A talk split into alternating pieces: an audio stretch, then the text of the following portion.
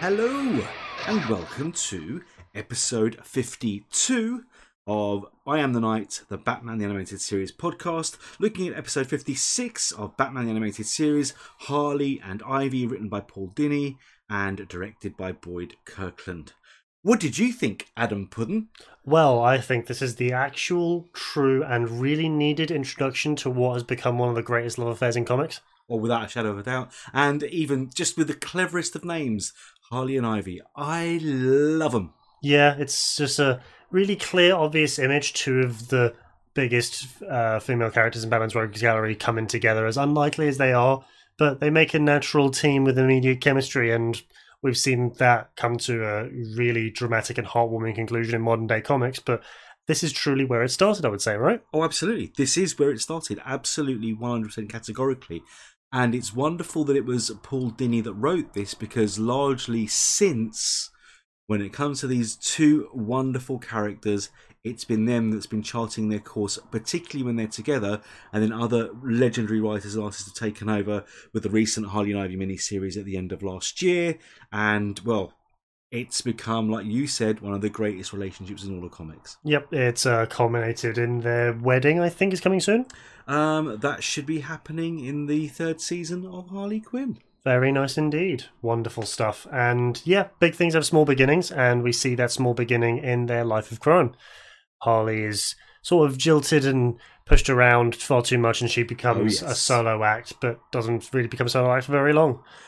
Oh no. Um, some things were made to go together bacon and eggs, Batman and Robin, Harley and Ivy. It's true. It's true. It's kind of strange that you had to use two Batman analogies for the same point, but that's a very you thing to do, so we'll look past it. Well, what do you want me to say? Lamb and tuna fish? Uh, You got to go. Ah, referencing Adam Sandler movies back before he was crazy. Crazy, yes. Yeah. Absolutely. But um I just love this episode because it caught me by surprise a couple of times. Specifically, obviously, the this episode starts with Batman chasing Harley and Ivy in their getaway vehicle, Um, are you sure? doesn't it? No, it starts with him chasing Harley and the Joker. Oh God, yes. Sorry, chasing Harley and the Joker in Escape because um, I've got Harley and Ivy on the brain. That that's what these two They're- do they're- to my addled mind. Well, they're a much more wholesome and interesting couple, but Oh, we no don't see them together just yet. We see Harley and the Joker together in the car. but this is the beginning, as you quite rightly pointed out. Yes, Batman's chasing them, and he doesn't catch them because Harley uses her brains, and of course, Joker cannot handle anyone taking away his limelight. It's true. And even though Harley's the one who's doing all of the thinking and all of the driving and all of the legwork, she's the one who's being sensible and has the knowledge of their weird smiling car because the car has a great big grin for some reason. That um sure the entire back can detach, which makes me wonder how is the car still going? But um cartoon and comic book mechanics are easy to sort of justify and work around. Even so, they able to give Batman the slip, even though Joker did precisely nothing in that fight, in that chase sequence. And it makes total sense for me that the Joker wouldn't really wear a seatbelt because why would he? Yes, And with Harley's excellent performance, Joker's still not very impressed and tells her to leave the gang because if he, she's a good enough crook on her own, why bother being around? oh, absolutely. It's just his ego is absolutely horrific, but. A couple of great lines when he's complaining about uh, the whole situation. Um, one of my favourites was when he calls Batman the Dork Knight. That's that's particularly good. Trust the Joker to be made of the immature jokes to rag against the one he love hates the most. Absolutely. Because that's a lovely, lovely thing you just said. Because honestly, I do believe that Batman is the one he loves the most. That's what his life revolves around. And quite honestly, Harley is smarter than him. Case in point, the thing with the car, I do believe it's a six wheeler. Um, it's like the old joke. Have you ever seen the old joke where Joker puts his hands out to be cuffed, but they're fake hands, and then Yep. he just pulls out? Yep. It's the same thing with that car. Same I thing with that car. Okay, that, that makes sense. Um, yeah, and I feel that uh, that would be an obvious gag, but I don't think that would be obvious enough for the Joker to sort of plan it through because we've heard the Joker say, "I do I really look like the guy with the plan?" Even though he really is the oh, guy Oh, with the Completely. several levels of planning. But you just you can also believe that he doesn't really have that kind of leveled thinking for his planning. That's why the joke is still so fascinating. Absolutely. But when it comes to a character that's actually more intelligent and reasonably sound than him, he can't handle that competition to his brittle, brittle conscience. Absolutely.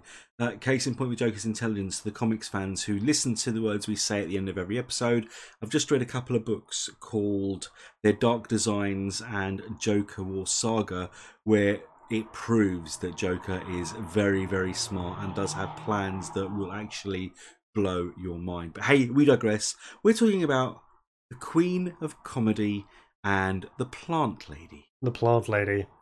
Red, as she was affectionately called Yes. over and over.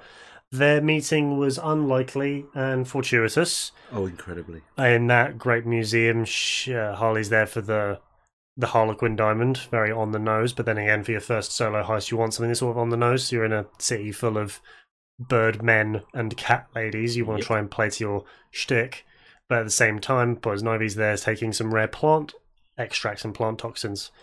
So we see them sort of cross paths at the same point. They're both in the building under a lockdown with the police at the gates.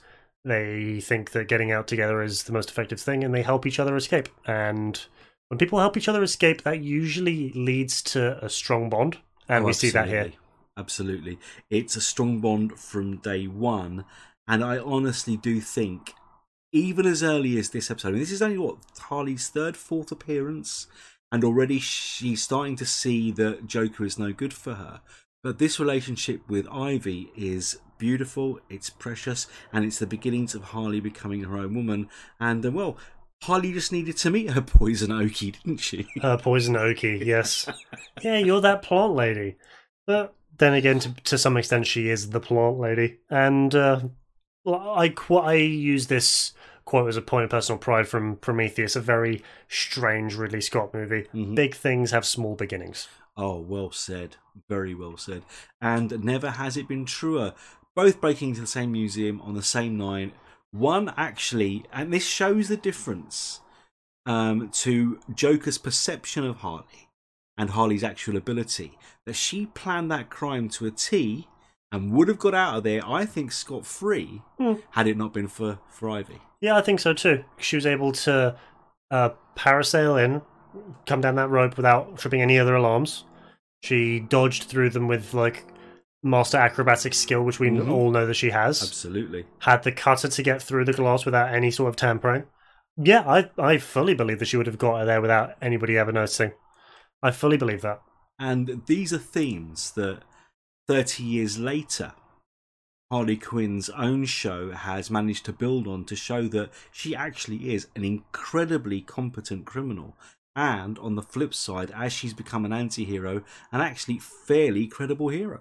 I find that now that she's somewhat anti-heroic, uh, I think that a lot of law enforcement agencies and like uh, government and corporate agencies really do rely on ex-convicts as their contacts, people who know the wrong side of the tracks to be able to give the real insight and advice. So her expertise from being alongside one of the greatest criminals of the 21st century would give her the knowledge to be a really powerful and succinct and effective crime fighter. So yeah, she has skills that goes way beyond anything that the Joker could ever really imagine. Absolutely. Well, hence Task Force X, aka the Suicide Squad, and hence Paul Dini, who wrote this episode, writing stuff for her where um, she does help Batman on several occasions. She gets pardoned, and she starts on the path of path of righteousness. Yep, she does so and does so quite effectively. There's, there's more to what we would assume is just like the the Joker's girlfriend character because she could have very easily have been that, but we don't need two Jokers in the world. No we the the Joker's power is that he is a great and inscrutable force of chaos. As someone gets close to that, it's good to see something that completely contrasts it and something that it still has that similar sort of bearing, but eventually just grows more and more out of it and into their own person, which is exactly what Harley Quinn has done naturally and has honestly kept her being one of my favorite characters in comics. Oh, I couldn't agree more. She is much more than the Joker's crazy girlfriend, and honestly, it still causes me no end of pain when people still see her as just that, or see that toxic, horrific relationship as something to be strived for and good because she always sticks with a man and they always get back together. That just really does my head in. It's n- not correct or even a good idea to glorify an abusive Oh, relationship Hell no. because fundamentally speaking you can spin it however you like but it is an abusive relationship and that's not something to ever look at with happiness it's just not No, absolutely, absolutely. But things to that we do look at with happiness, particularly in this episode, is jokes and visual puns. For example, Poison Ivy's car having the number plate rose Rosebud, and obviously um, Harley and Ivy's fridge magnet with the band, the band, the bat symbol. well i feel like that may have been something Oh. either they made themselves like they made little fridge magnets for them for themselves that's just like we don't like the bat or there's some sort of weird NRA style contingency in Gotham that really wants to take Batman down, which I find personally more interesting. People who sort of sympathize with the masked vigilantes create masked criminals sort of logic to it, or at least that's how I'm choosing to read it, which I think it could be an interesting story in and of its own. DC, if you have uh, openings in the intern pool, I will work for love and love and a bed. I will do it. Well, it's really, really weird because again, that whole hive mind thing's come into play because I was thinking along the same lines. Who made that badge? And to me, it's like an underground society of people who want to ban the bat, people who have that mentality of why should we have vigilantes, Gotham for Gothamites, and you know, there's so many stories that can be brought out of that. I think they really could because it So just depends many. on what kind of individuals are in a group like that. Is it just the supervillains, or is it actual legislators, Yeah, white collar people, blue collar people? Because think about all of the because we saw this in the way the episode opened. We saw the uh, the car, Joker's car screeching round a bend, the Batmobile following behind, and this huge pileup of like two, three cars yeah. careening off the road, crashing into walls, denting and bending lampposts. Like workmen and city planners have to come down first thing yep. in the morning to try and assess that damage and fix that. Those people would really don't like hate the supervillains, sure, but Batman still contrib- contributes to that kind of damage. Oh, absolutely. And what what about old ladies walking their poodles? Yeah, well, old ladies walking their poodles. Yeah, that will lead to a lot of people not really liking the Batman. So there is scope for a legitimate non-supervillain anti-Bat contingency. Yep. Well and if and if that shows up in Detective Comics or Batman in about six months after the release of this podcast, you know who who actually put that into the writing team's minds. You're welcome. Oh, sadly though, it's kind of happening now. Yeah, I know, right? Oh, never Yeah. mind. Still, we did think about it in a completely different and brand new way with ordinary citizens rather than the mayor and people of power. So, DC checks payable to Adam and Steve Ray, courtesy of DC Comics News and the I Am the Night podcast. On a different matter, this is another thing that really, really made me smile about this episode. I was so engrossed in the story of Harley and Ivy that I forgot Batman completely until he showed up. And that to me is a testament to brilliant writing, acting, and direction. we got a really satisfying vision of the two ladies meeting, them settling down into their 1950s Americana suburban house together, and them going on their mo- crime spree montage. That Mm. we felt like it was honestly an episode of uh, the Harley Quinn TV series, almost Yeah. a very light, diet, light-hearted, darker color schemed version of that. So we Mm. just saw sort of got wrapped up in that, and we realized, oh wait, no, this is still a Batman show. So we saw, okay, wow, Batman's here. He's got to deal with them. Does he have to? They're they're, they're fun. Yeah, absolutely. You do not find yourself rooting for Harley and Ivy. I've I've found Oh, like that was a bad pun. nah, it's fine. Didn't even plan that one. oh, you you're known for your bad jokes. and You just need to like prune things. You just need to you need to weed those Cut problems. back. Oh, But honestly, um, I was expecting Batman to show up sooner or later because it's still his name on the on the TV show. But I was still really pleasantly surprised at how well they were able to tell the ladies' stories together, and we could really let ourselves fall in with them. And it was a really lovely thing to see, just to be able to show how strong the ensemble cast is and how strong the supporting characters are. That we don't need the main character in his own show to tell a good story. I can't lie. I completely forgot about Batman. I'm, I'm not even going to sugarcoat it or pretend I completely forgot about the man whose name is above the door. But, like you said, I honestly feel that this single episode could almost serve as a pilot to the Harley Quinn animated series. It's just slightly less sweary and less blood and guts, but in terms of the dynamic and the relationship between Harley and Ivy, this could lead directly into episode one of Harley of the Harley Quinn show. There's a couple of uh, things about the dynamics that necessarily are here but aren't in the Harley Quinn TV show as far as I've seen it. Probably will have shown up eventually, but they're not there as far as I've seen it that I will address in a minute. But still, this is definitely as strong an introduction of the two characters Yes. as I would have expected. And yeah, for that reason, it could definitely fit into the Harley Quinn TV series. Yeah, it's like the ground floor for me. Yeah. Absolutely, absolutely. But of course, the Dark Knight, or the Dork Knight, as Joker may have called him, does return, and it's a thing to see. It's brilliant. It's again vintage Batman and Alfred moments in the Batcave, with Batman going through the recent crime spree, successful Hmm. Crime spree by the two ladies, and looking at all the press cuttings and evidence and TV snippets and everything else on the Bat computer. And of course, our legendary friend, our fellow Brit, walks in and says, Ah, choosing a weekend date, sir. feel like that is in the same sort of emotional vein as uh, Michael Caine in Dark Knight Rises saying, At this point, I'll be happy to set you up with a chimpanzee if I'll get you out in the free world because he's a reclusive, broody weirdo in a in cosplay trying to solve the problems of his city.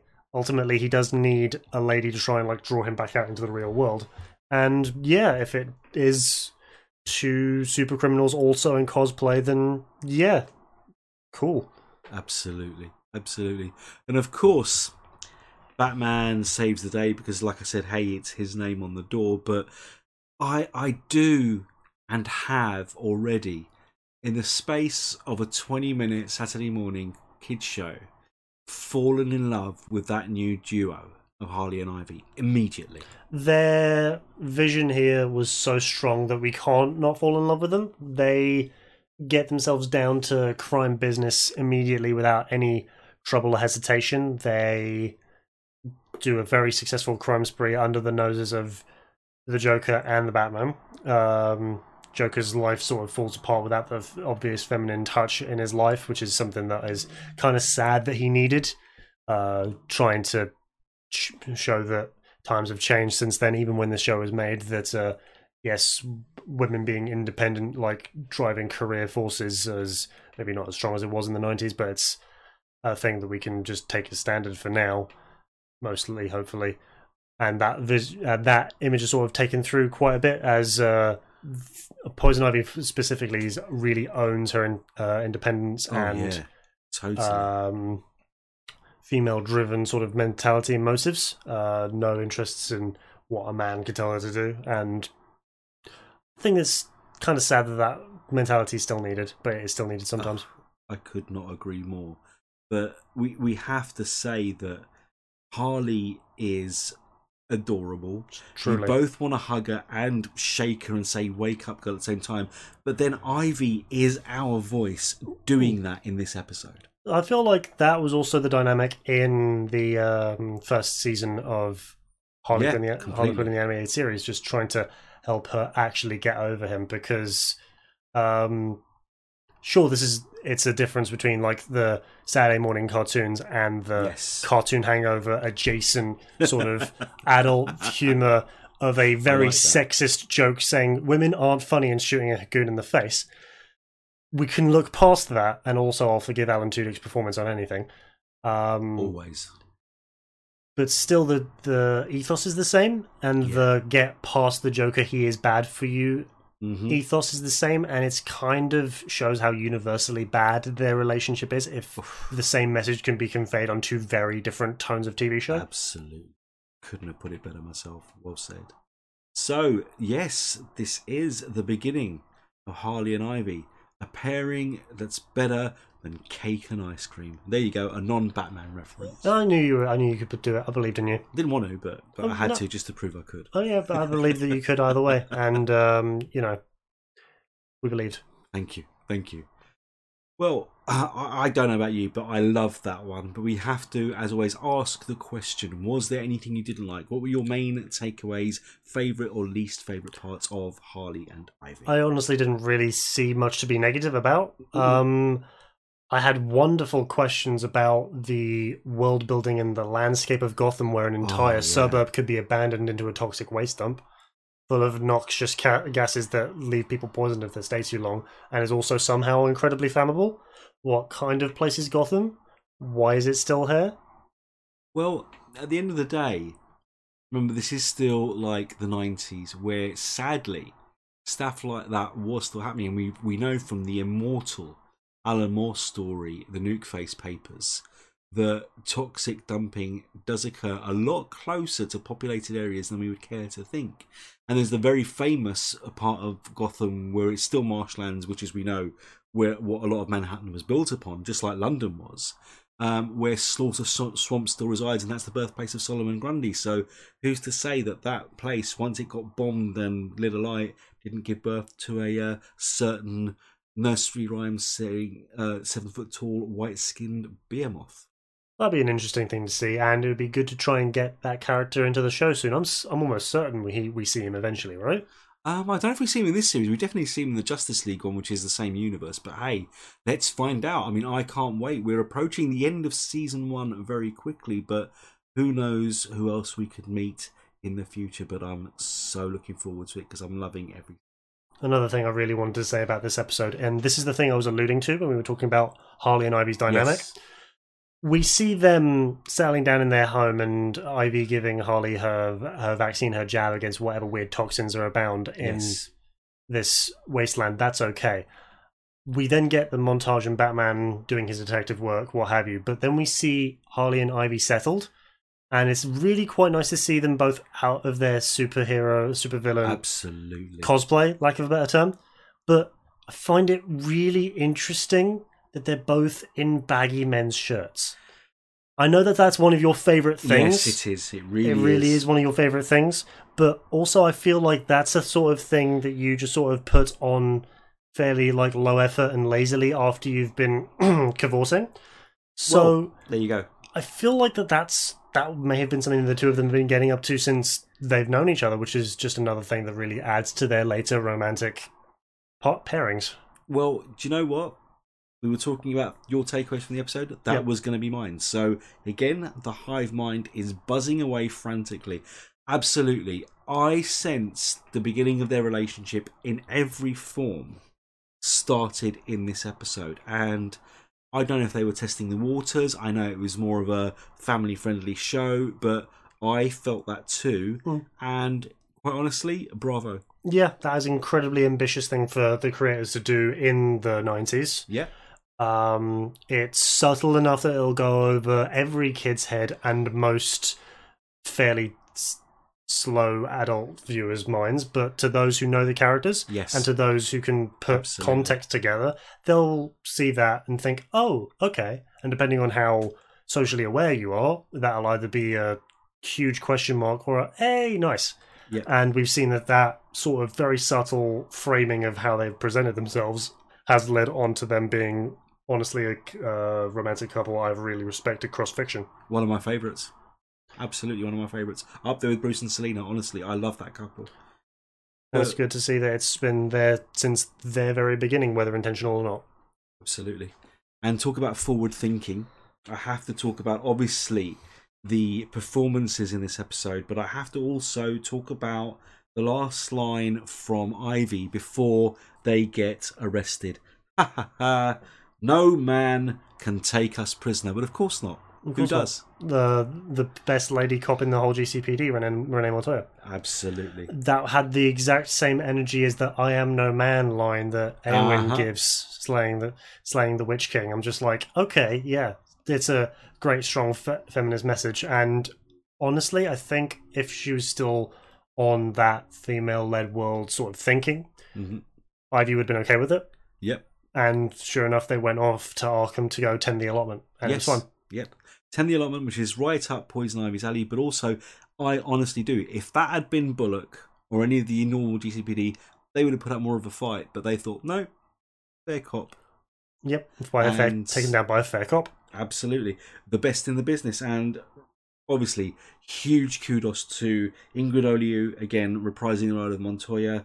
Diane Pershing, oh man, her poison ivy in this episode is everything that I believe led to the poison ivy we see in the Harley Quinn TV show. And Arlene Sorkin finally starring in her own episode, not just having a couple of lines, but honestly breathing life, heart, soul, character, adorability, and oh my god, Harley wake upness in one of the best performances I think of the show so far. It's very hard to be able to give something so layered and so emotional Wow. with a tonal Yeah. Pitch that that way. Just like that bubblegum squeakiness, it's very hard to sort of convey like sincere emotions, but Absolutely. a true master of the craft has been able to pull it off and pull it off well here. So honestly, amazing work all around. I have to say, I liked Harley from the first appearance, but I do think, especially upon second viewing now, that this is the episode when I fell in love with the character. Amazing. Lots of big firsts in this episode, it seems. Well, um, I think that's where we should wrap up another great episode of Batman the Animated Series, Harley and Ivy. And obviously, until we come back to our next show, we need to let our listeners know where they can find us. Adam, where can they find you? For many things involving written word or v- digital visual medias, you can find me writing about Batman flavored things on Dark Knight News, reviewing many titles a month. Suicide Squad is starting to really heat up, and Oh, I'm very yes. excited for it indeed. Uh, for my true loves gaming of PC and tabletop varieties, you can find me writing on Our Baby, fantasticuniverses.com, and you can find me curating many Dungeons and Dragons things on the Apotheosis Studios blog. Follow me on Twitter at isittinkerer, and for your viewing pleasure, find me dungeon mastering some Dungeons and Dragons games or for my friends No Ordinary Heroes on YouTube, and find me and some friends playing PC games of all kinds on the Hostile Atmosphere on YouTube. Brilliant. As for me, you can hear me on this show every week with my partner in crime, Mr. Adam Ray.